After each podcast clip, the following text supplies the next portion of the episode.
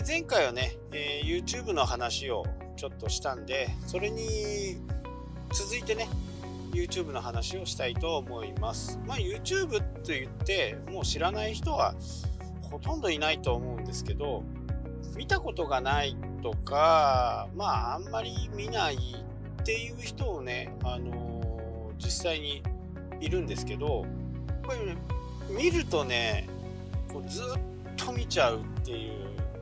ものがねやっぱりあってまあちょっとね言い方悪いともう、まあ、依存症みたいなね、えー、感じになってしまいますよね。まあ終わらないんで延々と続くんでそういったところがね、えー、やっぱりこう長く YouTube を視聴している。もうウェブを見るよりもね、えー、YouTube を見ている視聴時間の方が平均的に長い。ですからまあ今まで見てたテレビがねどんどんこう YouTube の方に流れていってるのは事実ですよね。で最近ね、えー、YouTube の方で YouTuber としてね、えー、今駆け出したのがね「水曜どうでしょう」のディレクターとカメラマン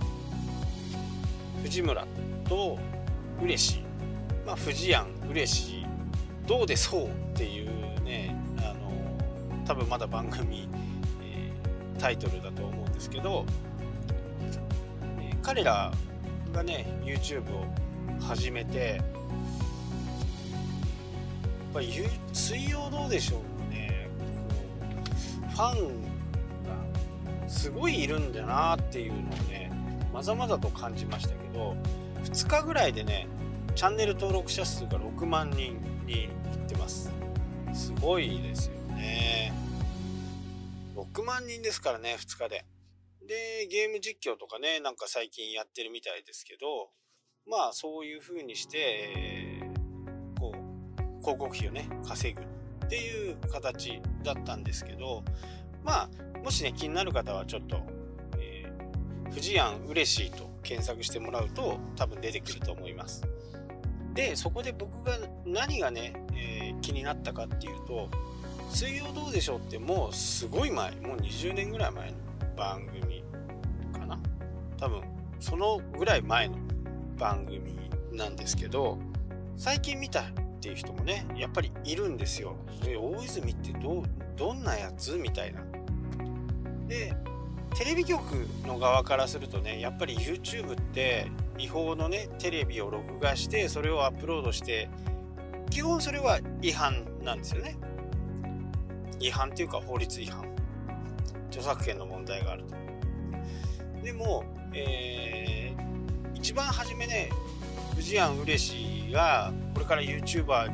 YouTuber になるんだっていう動画を見てた時にやっぱり YouTube はすごくねありがたいって言ってたんですね。ぱり生で見ることはできないですしで DVD を買ってみるまでも分かんないですよね。どんなに友達がねどんなに仲のいい友達がこれは面白いから見てって言ってもやっぱりそこで DVD を買うとかねやっぱり難しいわけですよ。そうした時に違法だけどアップロードしてるのを見たりえた多分ねこれ見てる方も違法だとは思うんですけどこはねもうどう線引きがなかなか難しい。でちょっと話は変わっちゃいますけど最近ねスクリーンショットも著作権があるっていう風なね、えー、形で今多分もうそろそろなんかそう法律的な問題になるんじゃないかっていうね、えー、噂にもなってますしね。スクショがねこう著作権の問題とかまあまあ難しい問題ですよね。まああくまでもこうテレビをね録画する部分は自分でこう楽しむ部分はまあいいとされている部分があるんだと思うんですね。今でもね、えー、例えば自分の動画に Apple Music や iTunes の曲を入れて自分が楽しむ分には OK なんですよ。ただね、それもね、これいつ法律が変わってまたそれがえ変わるかわからないんで OK っていうねことをね大きな声ではなかなかちょっと言えないんですよね。これそこがねスクショがどうなっていくのかっていうのはちょっと注目はしてるんですけどまあでもスクショね違法だって言われちゃうとねなかなか難しいですよね。まあ、天気元を引用元をねしっかり URL で出せば基本的にはいいんですよね基本的には。ウェブサイトの中にあるものっていうのは基本的に URL を入れて引用すると OK なんですけどまあこの辺がねどう変わっていくか分かんないっていうのがね今ちょっと僕の中での気になるところではあります。まあ、YouTube はねそういった意味でこう違法と非常にこうグレーゾーンが多いコンテンツではあるあのコンテンツではあるんですけど昨日か一昨日かなあの YouTube がはっきりね、えー、3回警告食らうと、えー、番組ごとね消しますよっていう風なね、えー、ことをまた言いましたね。これねもともと YouTube をやってる人は昔からやってる人だったら分かるんですけどまあイエローカードね3枚までは消されないんですよ。で、えー、違法だよっていう動画があってその違法な動画をアップした人はここでイエローカードが1枚出ます。でイエローカードが1枚出ると普通に使えてたものが使えなくなったりライブライブ中継がね行えなくなったりとかそういうね制限がどんどんかかっていくんですねで3回で、えー、俗に言うねバンされるっていうか飛ばされるっていうか、えー、なくなる動画のね、元はね、サーバーの方にね、アップされてるんですけど、それが一切見れなくなるっていうことなんですね。で、もう3回アウトになっちゃうと、もうほとんどダメですね。どんなのことをしても戻らない。なので、えー、そういう危険なね、危ないようなことをまずしないっていうことですよね。で、YouTube をやりたいって思うとやっぱりもカメラが絶対必要ですね大げさじゃなくて iPhone1 台あればできます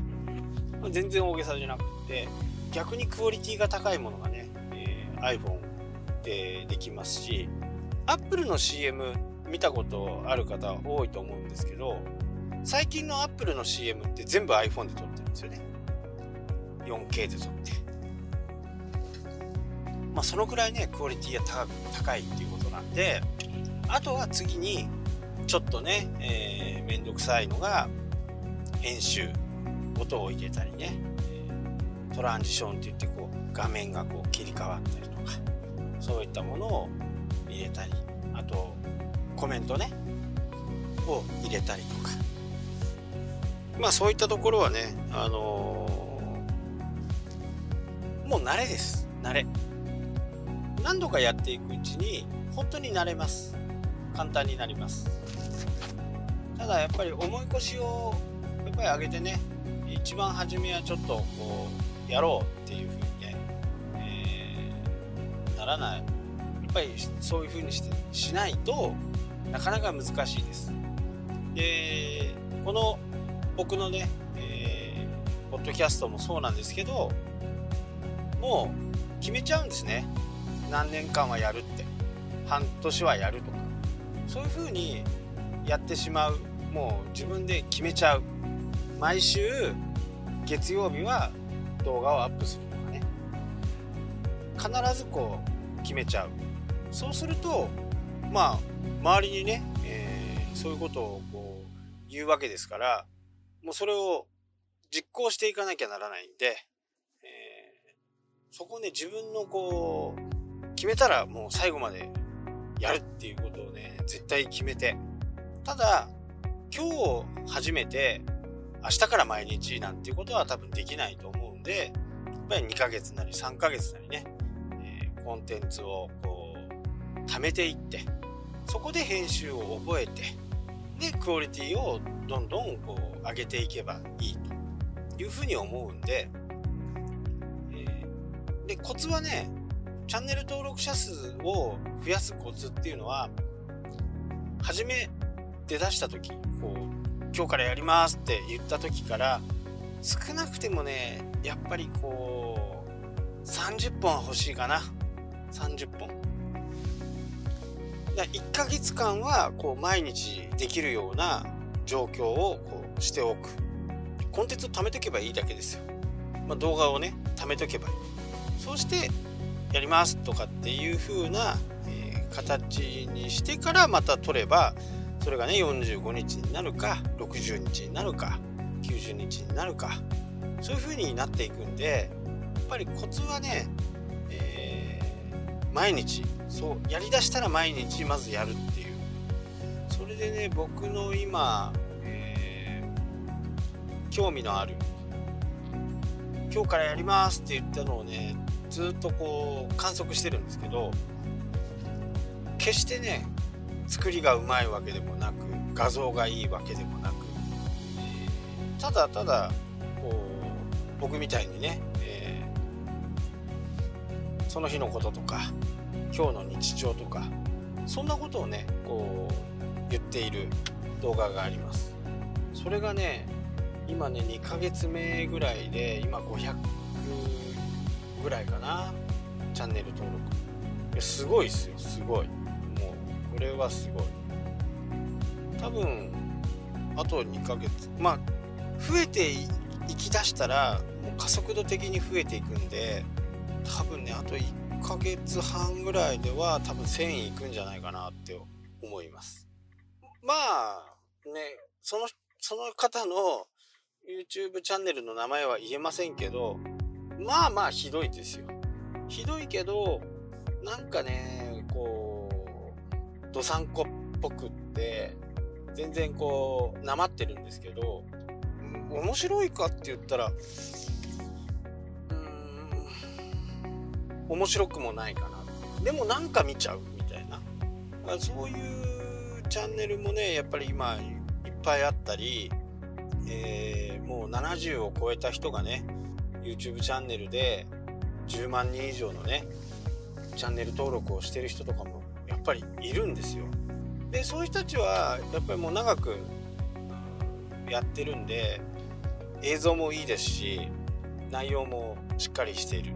まあこれはねもうなんかすごくよくわかるんですよね。いろんな人のを見て勉強して、えー、自分なりのコンテンツをやっていくっていうのはね。なので、えー、YouTube をやりたいと思ったらまず、えー、自分分がやりたいジャンルの YouTube をよく見るってことですね。そこに1ヶ月2ヶ月使って YouTube をもうくまなく見てその人のね、えー、あこんな風なものがいいなとかいうものをイメージがあるとやっぱりこうイメージしやすいんでね自分の中でもねああこんな風にすればいいんだみたいなある意味ね YouTube の作り込みとかやり方とかっていうのはまあパクリ全然 OK ですからああこの人と同じよ